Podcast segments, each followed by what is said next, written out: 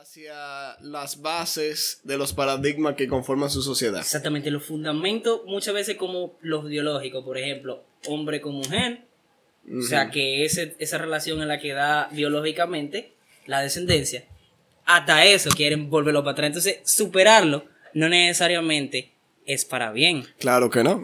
Pero y te digo, es el contexto social y biológico que tenemos como seres humanos hoy día.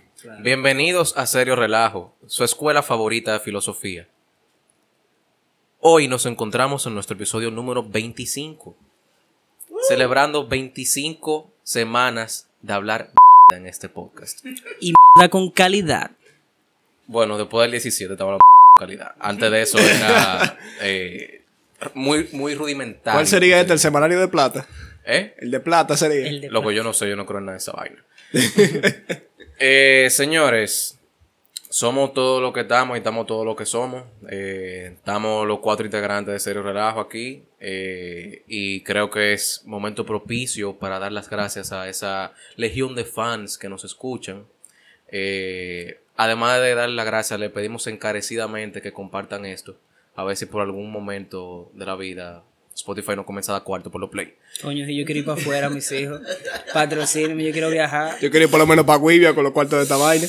Yo, ¿Con qué ustedes creen que nosotros nos vamos a comprar la boleta del bocado Fufé? Por favor. El diablo. Por favor. O sea, financienos eso por lo menos. O sea, ustedes tienen una hora de, de placer, de deleite escuchando esto todas las semanas.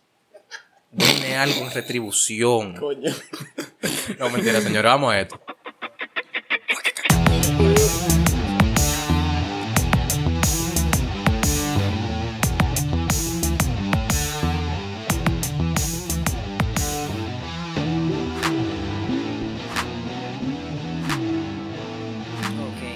Entonces, hoy vamos a hablar de asuntos que tienen que ver con moral, ética y cosas de filosofía. Mira, este tema de hoy tiene moral, ética, trabajadores, gente gorda y mujer embarazada. Y ñema.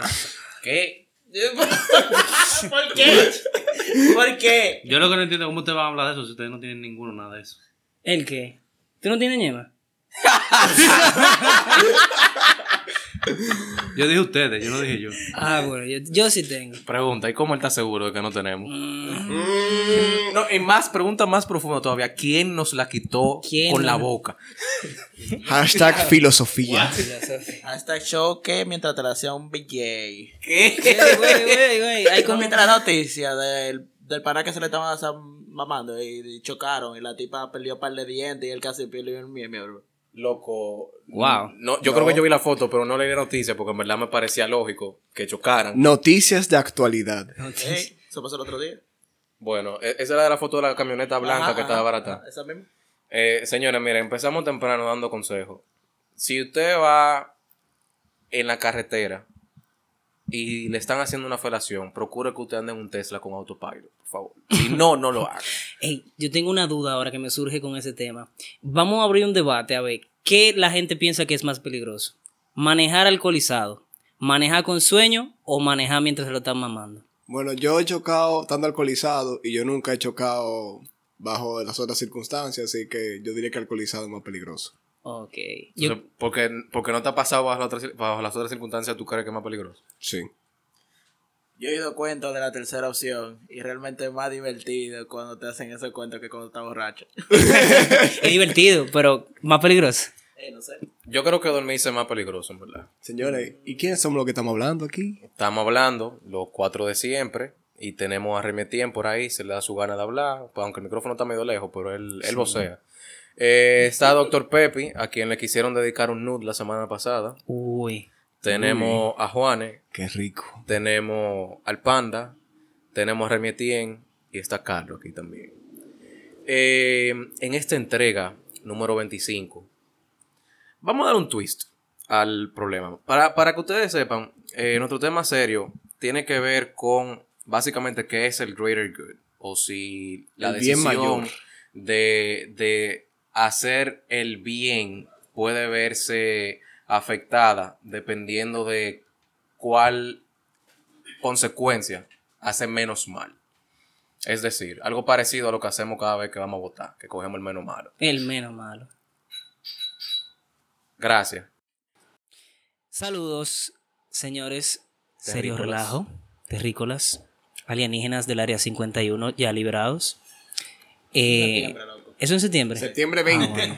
Ey, pero se supone que esto es para la posteridad. Para la posteridad. Eventualmente, alguien, lo va a escuchar, alguien va a escuchar esto en septiembre 20. Si usted escuchó esto en septiembre 20, escríbanos. No le vamos a regalar Sí. nada, pero escríbanos. Exacto. Eh, queridos oyentes, episodio número 25 de Serio Relajo, su Punto podcast. cinco. Punto 5. Pónganse en posición porque Juane va a introducirlo, el tema. el tema. Introducirlo. El tema de hoy es un tema un tanto filosófico y muy interesante. Porque, Filarmónico. porque vamos a hablar de el bien mayor y los sacrificios que se necesitan para que el bien común sea hecho. Pam, pam, pam. La hipocresía de la ética. Bueno, básicamente, el problema que nos reúne hoy en esta tertulia de sábado, porque nosotros grabamos los sábados, aunque salga lunes o martes, el día que salga esta vaina, eh, es un problema que ustedes lo pueden buscar en internet como The Trolley Problem. The Trolley Problem se basa en un tren que está en una, o sea, obviamente el tren está en movimiento, pero, pero, en la dirección a la que se mueve el tren hay cinco trabajadores dándole mantenimiento a los rieles. Usted está observando y por más que usted le vocee a los trabajadores, como todo tiene música puesta, no le escuchan, entonces no se pueden quitar de la vía. Y usted se da cuenta que usted tiene el poder de jalar una palanca para que el tren se desvíe. ¿Qué sucede? Que cuando el tren se desvía, o sea, la única opción que hay de desviación del tren que puede salvar a los otros cinco es matar a otro trabajador que está trabajando en otra vía que no tiene nada que ver con ese tren. Y la pregunta del greater good es la siguiente. ¿Qué usted hace?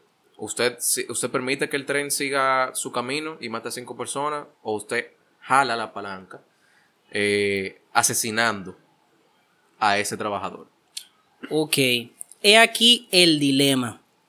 Matar una sola persona para salvar más personas o dejar que mueran las personas y no hacer nada, entonces decir que la culpa no la tiene uno, o también dejar a las personas que se mueran y sentirte culpable por no hacer nada y salvar a una sola persona. Y para aquellos abogados que buscan vacíos legales, el tren tiene los frenos daña- dañados, por si acaso.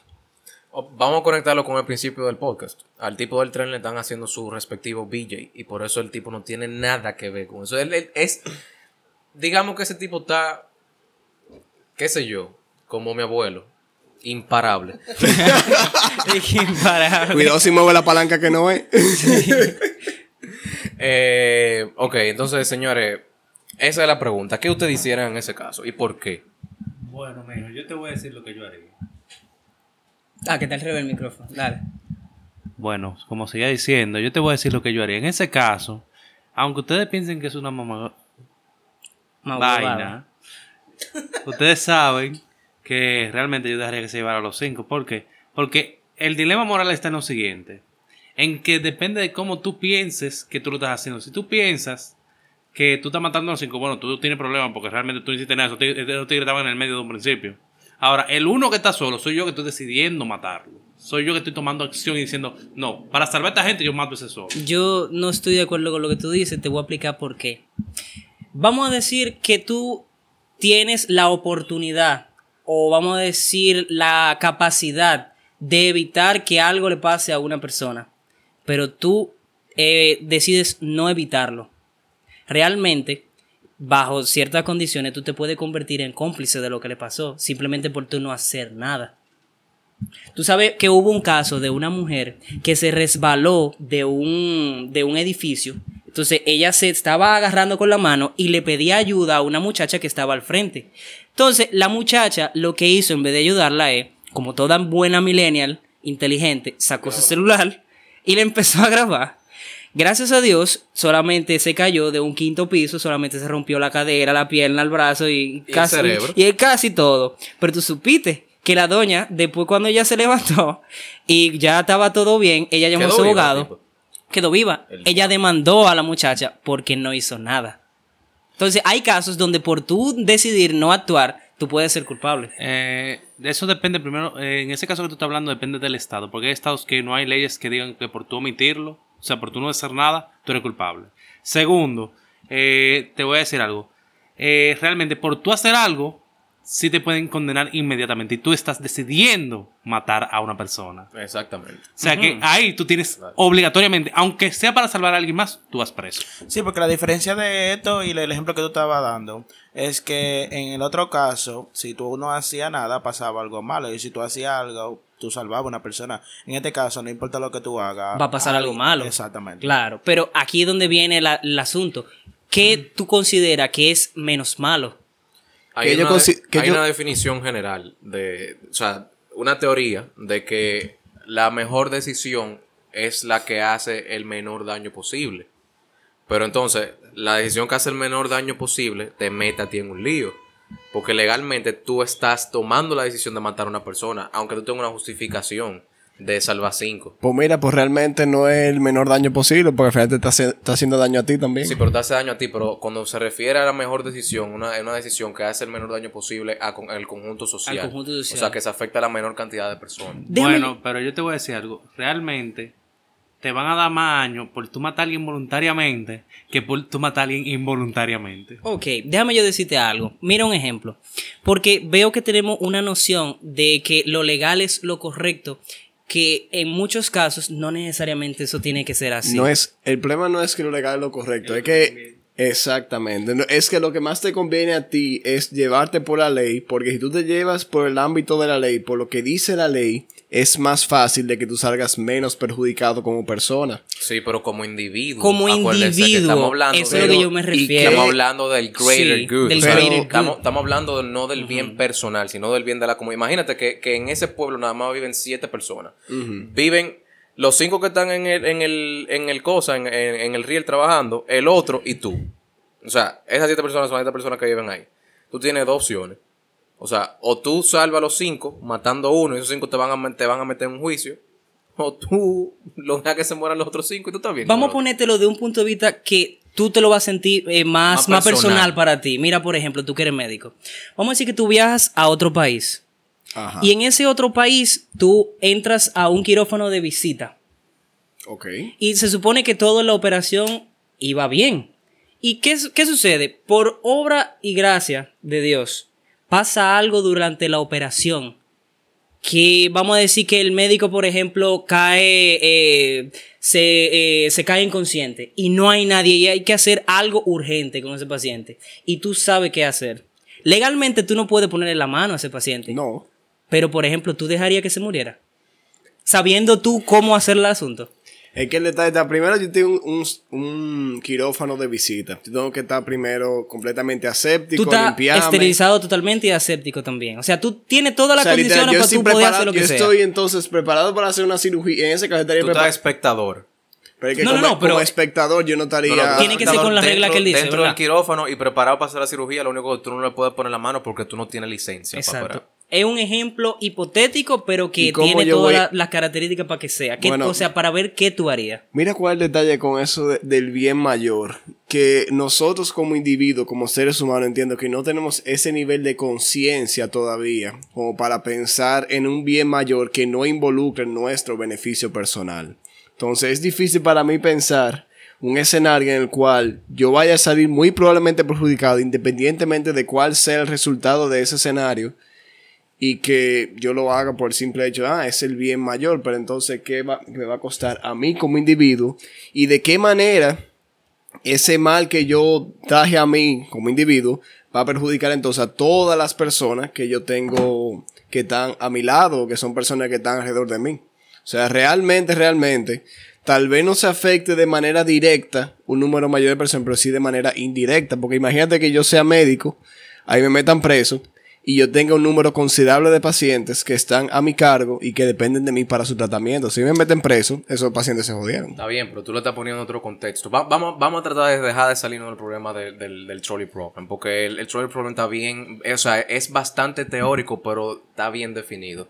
Yo lo, ¿quiénes, quiénes, ¿Quiénes de los que estamos aquí jalarían la, la, eh, la palanca para matar a una sola persona? Bueno, ¿Quién, tú. quién elegiría eso? O sea, yo no lo elegiría, pero ¿quién lo elegiría de aquí? Nadie.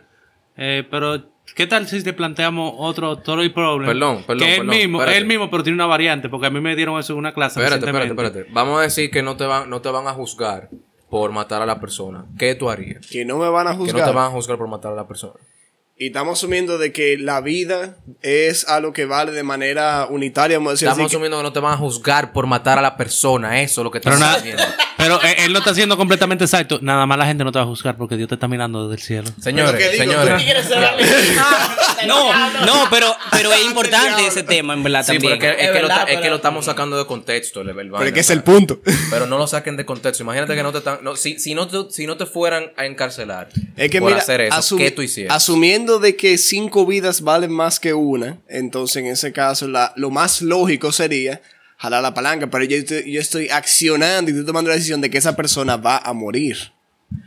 Pues asumiendo, tú estás, tú estás mal, porque si vamos a las funciones de las vidas importantes, ninguna vida vale más que la otra. Por eso no podemos, no podemos matar a nadie. Ok, perdón. Si, usted, si no hubiera ninguna implicación legal, ¿ustedes toditos jalaron una palanca?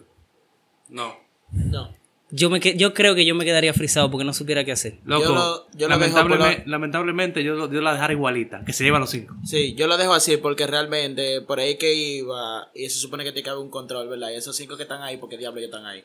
Mientras que el otro No, estaba haciendo su no, es que trabajo cuando no. tenía que hacerlo cuando ningún troll o tren iba a pasar. Pero ellos se supone que tienen que saber eso. No, no, no, porque oye, ¿cuál es el ejemplo? El ejemplo es que no importa la situación que lo haya llevado ahí. O sea, Ellos están ahí. eh, ya. no, es, no es justificar eso, o sea, que si se lo merecen o no. Está bien, Es justificar qué tanto tú ves la vida, o sea, qué valor tú le das a la vida humana y qué decisión tú tomas. O sea, si tú tomas una decisión para salvarte tú, en el sentido de que tú no, no, no tuviste nada que ver, o tú tomar la decisión, salvar la mayor cantidad de vida posible, o qué otra decisión. Lo que sucede es que si lo vemos desde ese punto de vista, realmente estamos simplificando mucho las implicaciones que tiene ese problema. Sí, pero es que, es que el, o sea, la forma en la que está, en la que está modelado el problema es para ver qué de verdad es el greater good, sacando que te pueden juzgar legalmente, o sea, vale más cinco vidas que una, esa es la pregunta. Es una muy buena pregunta. Ok, entonces, hay, gen- hay mucha gente que responde que sí, que jalar la palanca, hasta que tú le pones la siguiente vertiente. Nada más hay un tramo del, del camino en el tren. Entonces, en vez del tren, tener, en vez de tú tener la opción de jalar la palanca, tú lo que estás encima de un puente, el tren pasa por debajo, y están tú y un gordo que tú desconoces, lo suficientemente gordo como para tú tirarlo y parar el tren.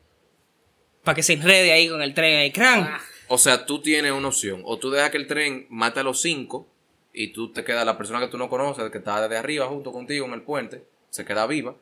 O tú, personalmente, con tus propias manos, empujas al gordo para que se muera. ¿Tú sabes lo que yo acabo de Y te de- vuelves un homicida de primer grado. ¿Tú sabes lo que yo acabo de pensar? Pero no te van a juzgar tampoco. Pero déjame decirte, tú sabes lo que yo acabo de pensar. Porque tú estás asumiendo que tú tienes la fuerza para mover al gordo. pero espérate, pero tú te imaginas que, diga que el gordo vea que tú lo empujes. Y te jale para Y, atrás. no, no, no, y, y él ni se mueva y se te quede mirando así como que coño. Oye, ah, como Selga Goku, así. Va una vaina así, como Selga, cuando estaba de que a punto de No, explotar. ima- Imagínense, ustedes, Tú algunos ustedes supiste quién es que va para el tren ahora, ¿Alguno ¿verdad? de ustedes vio Breaking Bad?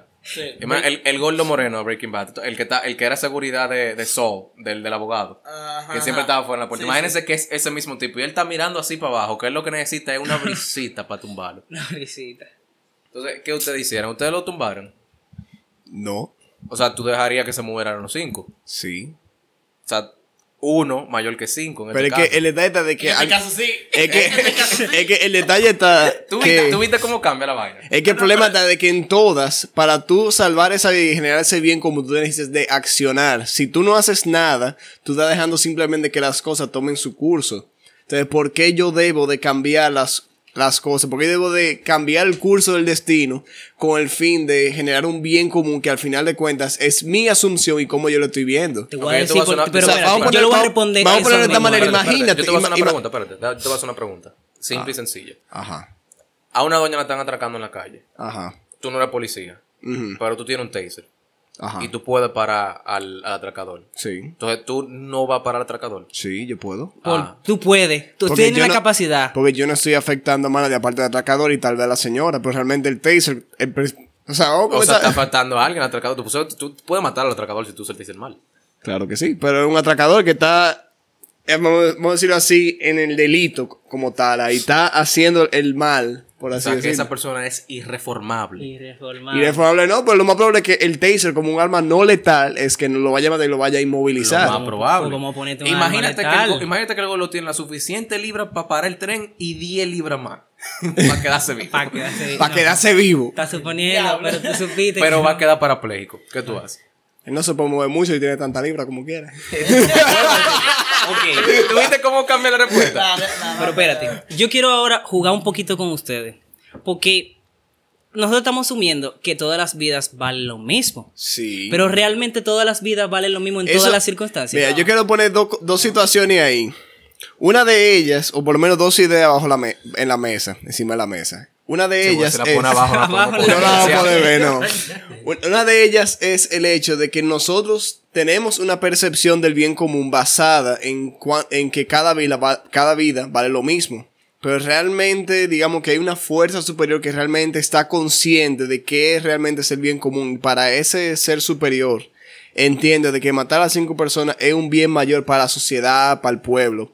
Nosotros como seres humanos realmente no somos capaces de percibir eso al final. Y por eso es que necesitamos sistemas que ayuden a poder, vamos a decirlo así, organizar eso, que para eso está la justicia, para eso está la ley. Para eso está el problema del tren. El problema del tren. No mentira. El problema del tren es un problema filosófico que lo que hace es sacar lo que tú tienes adentro como lo que es la idea. ¿Tú O entiendes? sea, hay libros de esta vaina. hay libros de eso, sí, hay disertaciones y muchas cosas. Pero déjame yo defender el punto que yo estaba hablando ahora Yo, mismo. quiero Mira, vamos poner, por- yo quiero poner la otra idea, porque Ah, fueron- bueno, eran dos que iban ideas, encima dale. de la mesa. Dale. La otra es que a eso es asumiendo de que cada vida vale lo mismo, pero ¿qué sucede si a cada una de esas vidas yo le pongo una cara? O le pongo, digamos, una persona que yo conozco, un familiar. Exacto, también. Una persona que si se muere bajo esa circunstancia va a afectar a otras personas que están en el tren. Por ejemplo, si yo, por ejemplo, tengo la oportunidad de salvar a esas cinco personas, pero mato a un doctor que va a salvar a un millonario que está dentro del tren, ¿realmente vale la pena matar al doctor?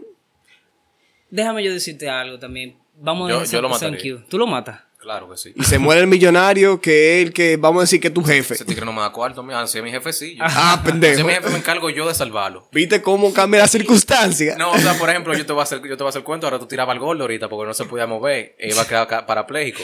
Si tu mamá fuera gorda, tú no la tiraras. No. Ah, viste. Ok, déjeme yo ponerle este caso. Imagínate que estamos en una guerra y somos un escuadrón, un pelotón, así que se llama. Un pelotón. El gordo de ahorita. El-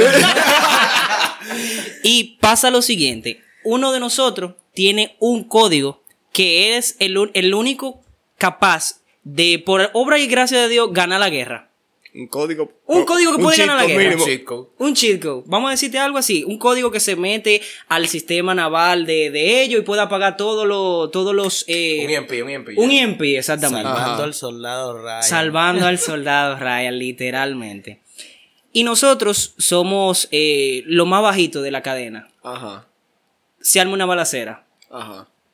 Lo que deberíamos hacer por lógica, no debería ser un escudo humano alrededor de esa persona. Sí. Para que cualquier cosa que le vaya a pasar no pase a nosotros y no a esa O sea, persona. al final de cuentas, si tú eres una persona que está en la milicia y tú tienes un objetivo, tú debes de tratar de cumplir ese objetivo a como de lugar, porque al final de cuentas, basado en la lógica militar, el tú lograr el objetivo va a ser el bien común. En este caso, salvar a la persona que tiene esos códigos va a terminar la guerra y tú vas a salvar más vida, por ende. Exacto, pero tú le agregas un punto militar, De pero personalización. Tú le agregas un punto de personalización cuando, Sí. cuando eres tú que tienes que coger la bala. claro, O sea, exactamente. Tú, tú, soportas morirte para que se salve todo el mundo. Exacto. O sea, al final, loco, es una decisión bien fucked up. Porque, coño. o sea, Pero lo que yo te quiero mundo. decir, ahí tú estás viendo, coño, en verdad me van a dar un tiro, me pueden matar, pero realmente quizá la vida de él, en ese caso, o sea, valga un poquitico más que la mía. Poquitico O sea, más, no, coño. Pero, pero en ese momento, ¿Entiendes? la vida de él vale un poquito más que la tuya desde afuera, porque para ti no vale más que la tuya. No, claro que no. A menos que tú estés bien con dos rayazos de, de- de- que tú hayas dado, tú te hayas dado, como que dices, dos raquetazos. Dos raquetazos. La cosa es que Di, ahí, di raquetazo. ahí es que viene el Di problema. raquetazo, no puedo hablar sin decir raquetazo. ¡Raquetazo! Así es que tiene que decir. Di raquetazo. Ya no va a decir. Ya, ya, ya, ya. No, dejar, quítale el dejar, micrófono. Dejar, dejar, dejar. Pues sí.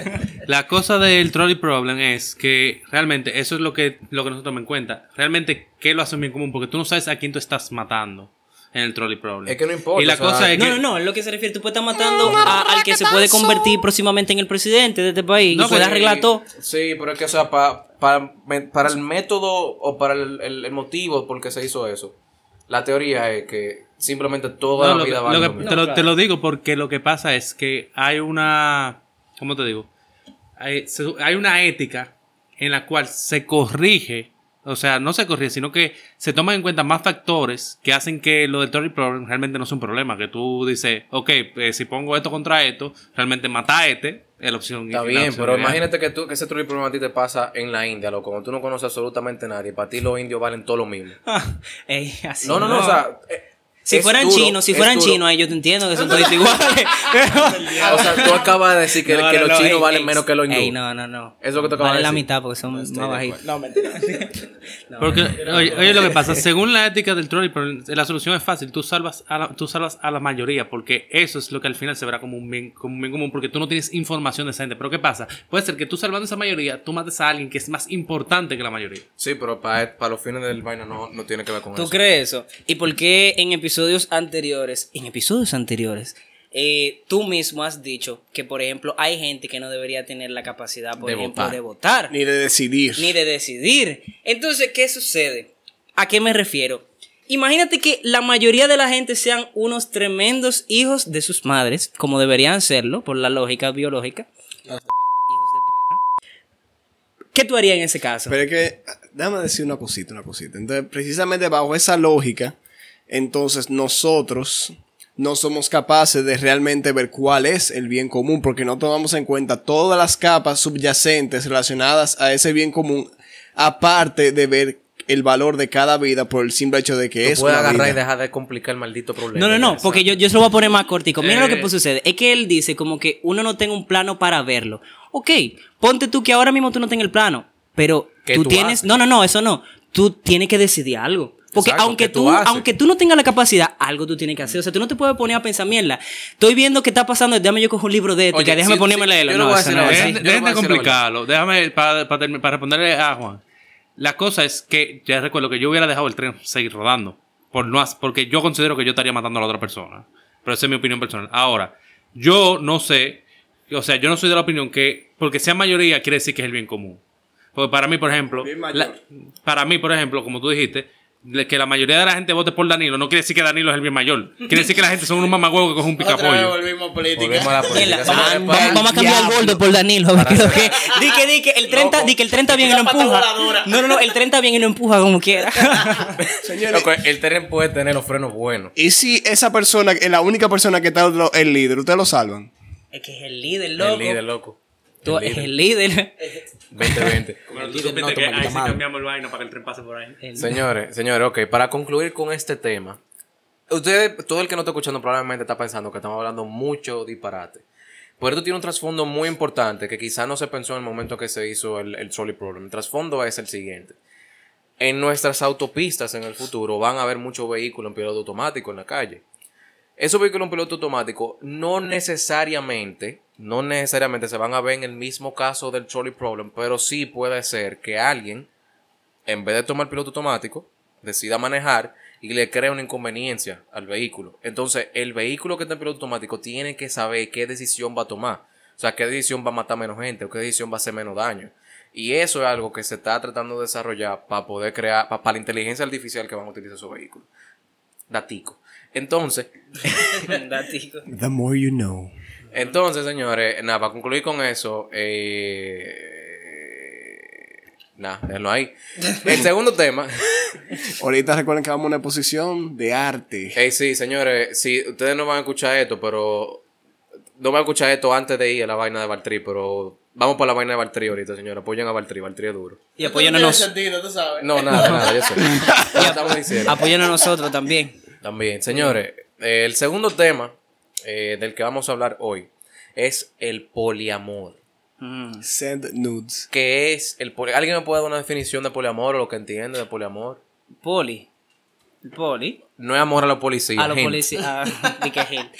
Bueno, poli, que quiere decir muchos, y amor, amar a muchas personas. O sea, más de una sola persona. Etimo- Tener más de una pareja y amarla. Et- Etimología ah, de- espérate, espérate, hablaste de pareja, porque tú dijiste amar a muchas personas y tú decías entonces eso era poliamoroso. ¿El qué? Eh. Dios es, es, es poliamoroso Es porque él ama él es, a todos. Él es omniamoroso. Omniamoroso. Que no es lo A mismo. todos. No es lo mismo. ¿eh? ¿Cuál es la definición de poliamor? ¿Quién me da una definición de poliamor? Bueno, realmente, por la etiología de la palabra, podemos decir que la definición es la que dijo nuestro compañero Bandersnatch. Realmente, una persona que tiene múltiples parejas y que con esas parejas tiene una relación sentimental. poli, que viene del polaco poli. Bueno, eh, vamos a ver. Poli viene del maldito charlatanazo. Amor viene de que se quiere coger a medio mundo. Eso, eso es poliamor. Poliamor. Ah, Entonces tú tienes esa visión del amor, cogerte a todo el mundo. No, no, pues, real- realmente no. Yo pienso que es una maldita charlatanería y que eso, esos son gente que realmente no quieren a nadie y se quieren coger a todo el mundo simplemente por ver la leche correr. Una pregunta. Y en el caso de que la pareja, o sea, las dos personas, sean así. O sea, como que ellos tienen su relación, que como la main, la principal. Swingers. Exacto, eso mismo. Ah. Y, pero ellos son libres de resolver por ahí. Y ya, y vuelven para su casa y resuelven con su pareja también. Bueno, yo entiendo de que ahí la mujer sale ganando a menos que el tipo tenga mucho cuarto. O que el tipo te más bueno que el diablo, tú no sabes. Hay gente que se sabe conseguir su pareja tranquila. Oye, la, me- la media es lo siguiente. Un hombre tiene que ser por lo menos un 8 o un 9 de 10 para conseguirse mucha mujer. Una mujer tiene que ser un 6. También, también hay fies- fiestas que son como swinger, ¿verdad? Que tú vas con tu pareja, o sea, muchas parejas y ellos pueden hacer lo que les da la gana. Pero adi- mandaron- mira, adivina qué. Si me tú, mandaron si por tú- WhatsApp una cosita así. pero si tú eres un hombre soltero, tú tienes que pagar lo mismo que paga una pareja. ¿Por qué será eso? Mm, no, I don't know. Dinero, señor, ok. Pero el, el punto de esto no es una fiesta Patriarcado swinger. también puede ser. El patriarcado. Porque el hombre el que paga siempre. Wow, qué novedad. Ya, o sea, Pero el punto de esto no es la fiesta swinger, No sino sé, pero el eso, tema... ¿Eh? eso como que hiede a mucho ITS, mucha ETS. No sé, como que, eso, No, como no, que esos no, coritos, no, como que esos coritos no son, no son tan sanos. taekwondo. No, porque yo creo que, yo creo que no- estamos confundiendo mucho con eh, poliamor con cuerno. Aunque, aunque hay gente, hay gente que no lo sabe, pero hace mucho tiempo que están en poliamor. Pero ellos no lo saben. El problema es que ellos no lo saben. Déjame yo O contarte sea, que se puede decir que el poliamor es consensuado siempre. No, no, no, porque mira qué pasa. Tú no conoces muchos panas que tienen años de amores con una jeva, o muchas jevas que tienen años de amores con el pana. Y el, y el pana, o sea, hay uno de los dos que está en poliamor y el otro no. el otro no lo Eso sabe. tiene que ser consensuado por todas las partes, si no, no es con hay, hay poliamor. dos formas, o sea, hay dos formas. Hay una forma en la que, en la que hay un, un consenso en que los dos tienen eh, otra pareja adicional. Eso se llama adicional. relación abierta, ¿no es? Exacto, o sea, poliamor es, lo que pasa es que poliamor engloba diferentes modalidades. O sea, puede tener, Hmm. puede tener una persona que nada más sea para sexo o para suplir una carencia específica de la otra persona. Eso fue lo que tú me Es estabas decir, explicando, que por ejemplo cuando tú estás quillado con la mujer tuya, tú tienes otra base, sí. Exacto. Pa- en vez de tú darle golpe a la mujer tuya, Exactamente. tú lo... Ñema, la otra. a la otra. Exactamente. Ya. Entonces, es una relación ganar-ganar. Porque hay una que deja de perder su vida y hay otra que se gana su cuarto. Ahora yo te quiero plantear un problema. ¿Y qué pasa cuando una quiere ser poliamorosa y la otra le, le dice paselo también, pero la otra se quilla? No, eso es ser. Un mamañema. No, no, no, porque es que Han es que aprovechado no. realmente. No, no se han aprovechado. O sea, imagínate que yo te diga a ti, ah, sí, bien, tú puedes salir en la calle. La mujer tuya te dice, tú puedes salir a la calle a cogerte a la mujer que te dé tu gana. Y de que tú te coges una, ya está aquí ya. Yo creo que son gente con retraso mental. Claro porque, lo mismo. claro, porque una mujer cuando te dice eso, no es que tú lo hagas, eso es una prueba. No, si tú lo haces, está mal. Y si tú no lo haces, está mal. Y si tú no, No. haces nada, también está mal. Oye, Eso Tiene- es peor oye, que el trolley problem. Tú tienes que tomar en cuenta que cuando una mujer te dice una vaina así, eso es una, una amenaza y una prueba. Y si tú lo haces, tú estás yendo en contra de su autoridad. Entonces, realmente lo que tú haces, tú le dices sí, mi amor, y te vas para tu cama. Bueno, yo no, Loco, le, yo no le perdí- estoy diciendo perdiste, perdiste. Yo creo que todo aquí en la mesa acabamos, acabamos de perder 50 puntos a patriarcado con ese De comentario. Exacto. Perdimos 50 patriarqui puntos ahí. No me Eh, patriarca tanto. Bueno, vamos a, a, a- a plantearte la cosa bien, porque tú te estás yendo por el lado que no yo no estoy diciendo de que, de que, tu, de que, la, de que la otra persona, la que no es poliamorosa, se quille porque tú lo hagas después de decirte que sí. Habla al paso. sino que yo te estoy diciendo que tú vienes siendo el poliamoroso, vamos a ponerte ese ejemplo, pero tu mujer no lo es. ahora, cuernero. ahora, Es que, es que eso es, es que es un pero, cuerno. pero, pero espérate, pero tu mujer está de acuerdo con que tú seas poliamoroso. Ahora, ¿qué pasa? Porque tú, sí es poliamorosa. es- pero escúchame. Ella no lo ejerce. Pero escúchame, Déjalo cuando déjalo ella viene y te dice a ti que quiere ser poliamorosa, tú te quillas y le dices que si ella se está volviendo loca. Ahí es que yo te digo, porque hay gente que es así de mamagüevo. Gente retrógrada. No es exactamente es el sentido. Oye, ¿qué es lo que sucede? Gente no inclusiva. Como nosotros, vi- literal, gente no inclusiva, literal. Lo que pasa es que vivimos en una sociedad machista, Wow, patriarca. en una sociedad. ¿Quién te dijo? Entonces, siempre se va a ver mal que la mujer tenga. Loco, yo no lo estoy diciendo No, no. solo por la mujer, yo lo estoy diciendo cualquier lado lo puede hacer, pero que el otro se quille. No, no, no, pero yo lo que te digo es que mira que lo que sucede. El otro que se quilla por lo general siempre es el hombre. Así como cuando pega el cuerno. El hombre siempre pega pila de cuerno. Pregunta. Y cuando le pegan un cuerno, ya. No, Pregunta, pregunta. Y en el caso vamos a decir que el tipo no está es un 4 de 10 o un 5 de 10. La tipa es un 8, un 9 o whatever. Y él dice de como que yo prefiero compartir esta tipa que no tener nada. Para mantenerla, para mantener un 8.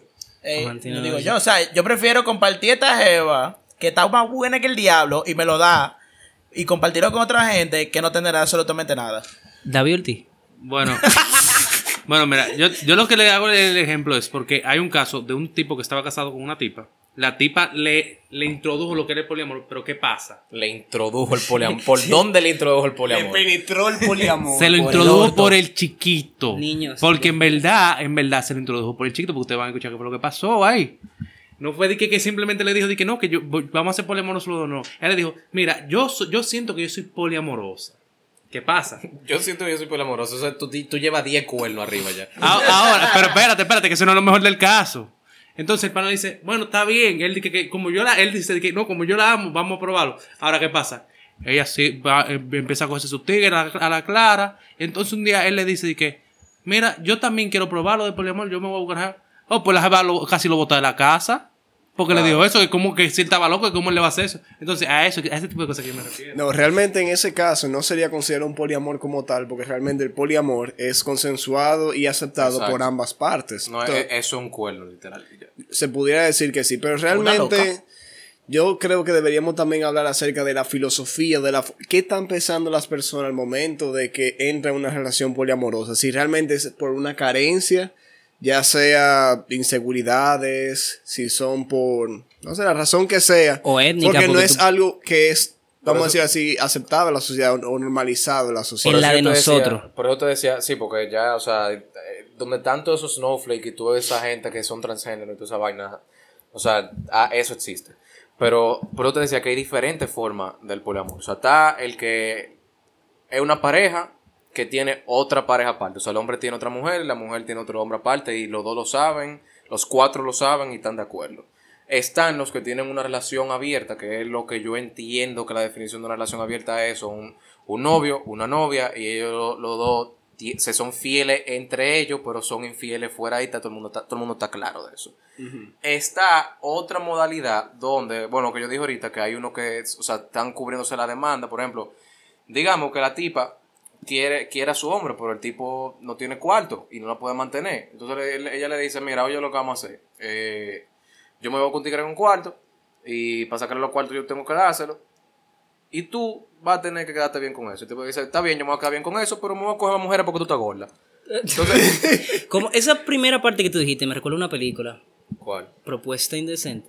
No, es una, es una, es una película. No, hay una película que es con Aston Kutcher, yo creo que, que, que, él está, que él está con una muchacha y la muchacha se mete al, fi- al final, el tipo se queda sin la jeva. Ey, ey, pero lo spoiler. Ah. Ah, no, Bueno, dale, dale, dale, no importa, dale. hay es vieja otra- como quiera. Hay otra que las parejas seleccionan cuántas otras parejas van a tener y se son fieles nada más entre esas parejas. O sea, vamos a decir, tú, estás- tú tienes tu novia principal y tú tienes tres evitas más en la calle. O sea, tú tienes un ganado de cuatro. Te iba a decir un ganado. Tú tienes un ganado de cuatro vacas, pero tú no puedes añadir más vacas al ganado. así, ahí se están siendo fieles en teoría. Pero eso poli- claro. Ey, ellos saben, ellos saben. Claro, ellos todo, el mundo, aceptaron. todo el mundo está claro. Todo el mundo está claro. Y ahí se hacen sus exámenes de estiria cada rato, tú sabes, porque imagínate. ¿Y Dios qué dice ahí de eso? Entonces, la, la, la verdadera divergencia de eso está en. Tú tienes un ganado de cuatro. ¿Cómo tú estás. ¿Cómo tienes tiempo, loco, para manejar cuatro gente? No sé. Bueno, Yo- mira, coño. yo te, yo te voy a dar mi pensamiento sobre, eh, sobre, sobre e- este tema, en verdad.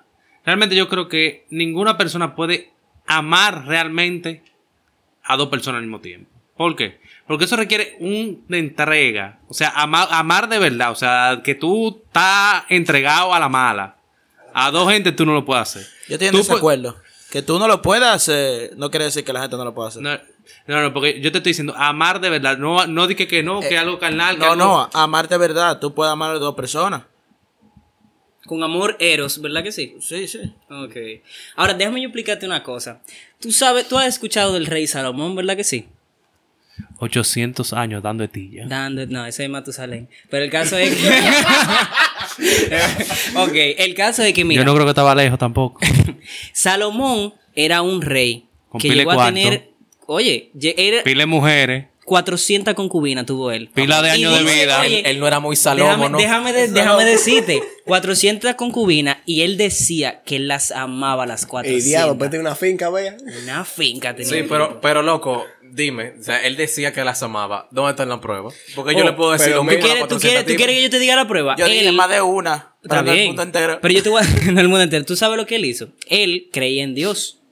Ajá. Ajá. Sí, pero déjame yo decirte, él le Pero servía a Dios. Dios no pega. No, pero déjame yo decirte. Y le quemaron el templo también por eso. no, él no se lo llegaron a quemar estando el vivo. Pero el caso es, déjame yo terminar de darte la idea. El caso es que las otras mujeres tenían sus dioses y él se despegó de eso y empezó a seguir a, la- a los dioses de las otras mujeres. O sea, hasta ese punto él cedió de que él estaba enamorado. Eso es lo que me quiero yo te referir. voy a decir qué es lo que estaba Eso, pasando. se, eso se llama un triangulito de carne poderoso que jala hasta, hasta montaña y carreta. Te voy a, te voy a explicar qué lo que fue pasó ahí.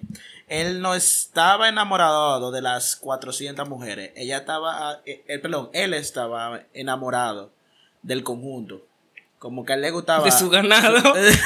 Dije, Pero sí. él, él jugaba hecho fan para él, le gustaba ver su ciudad completa. A él le gustaba esa sensación de poder y de dominar un ganado. Pero sí, eso pasa. Eso pasa porque tú tienes cosas que a ti te gusta como algo en específico. Por ejemplo, vamos a decir que a ti te gusta una comida. Pero hay gente que simplemente le gusta la comida. Y ya. Ok. Yo me quisiera llevar de lo que dice él en ese caso. Él dice que él estaba enamorado de las Bueno, yo 400. te digo que sí, pero era como de, del conjunto de las 400 mujeres, no una por, Bueno, por una. Realmente si nos vamos a un contexto histórico del poliamor, realmente podemos observar de que múltiples sociedades no cristianas realmente tenían algún tipo de poliamor. Generalmente estaba reservado para personas de gran poder o personas que tenían mucho poder político, ya sean emperadores, ya sean regentes, reyes, etcétera. Pero que realmente el, el poliamor siempre ha existido en gran parte de la historia de la humanidad cuando ya viviendo en una en civilización como tal. Se podría decir también, hay teoría de que también sucedía en la prehistoria, pero realmente la evidencia que hay con respecto a eso no es tan concluyente. Pero definitivamente hay registros históricos de que el poliamor siempre ha existido, pero que realmente se ha reservado a personas de gran poder y dinero. ¿Y qué tú dices de la gente que le gusta, a los hombres que le gustan a sus mujeres que le estén dando? Eh, espérate, yo no sé. Eso está raro. Ah, eh, pero ay, es verdad, es verdad. Yo sé que sí, pero a ver, para. Señores, hay de todo en la viña del Señor. Lo que usted no puede dejar es que usted sea un poliamoroso sin usted saberlo. Investigue y no deje que lo metan, eh, que su novio o su novia sea poliamoroso sin usted saberlo. El caso es que, Mira. nada, señores. Dame un último dato. Ajá. Señores, ya es tan difícil uno está bien con una sola pareja. Imagínate tú con dos y tres. Entonces, no inventen tanto y métanse full con una sola. Ese es mi consejo. Eh, señores, nada, pa- vamos a concluir esta vaina ya. eh, el Troy Problem, ya lo, lo escucharon. No ma- maten a los cinco o maten uno solo, como ustedes quieran. Es malo como quiera. Eh, Exacto, todavía, de, de cualquiera de las dos formas, hay sangre. Yo soporto hacer un poll en, en Instagram de eso. Vamos, vamos a hacerlo. Yo acabo de subir un- una historia, una historia ahora mismo que dice qué es lo que es con el poliamor. Pero vamos a poner uno del Troy Problem. Eh, aparte de eso, señores, eh, muchas gracias por seguirnos en todas las plataformas que nos siguen. Sigan escuchándonos, compartan esto con su familia. Siéntense en la sala los domingos, en el sofá, y denle esta terapia a, a su padre y su madre no inclusivo, que no quiere que usted sea poliamoroso. Denle esta terapia. Y recuerde que la continuación no está en venta. ¿Qué? ¿Qué fue lo que él dijo? No sé. ¿Usted no vieron el video? Y recuerden, señores, donar aunque sea medio peso para comprar una empanada mañana. Ay, verdad. Por favor y gracias. Señores, nos vemos la semana que viene.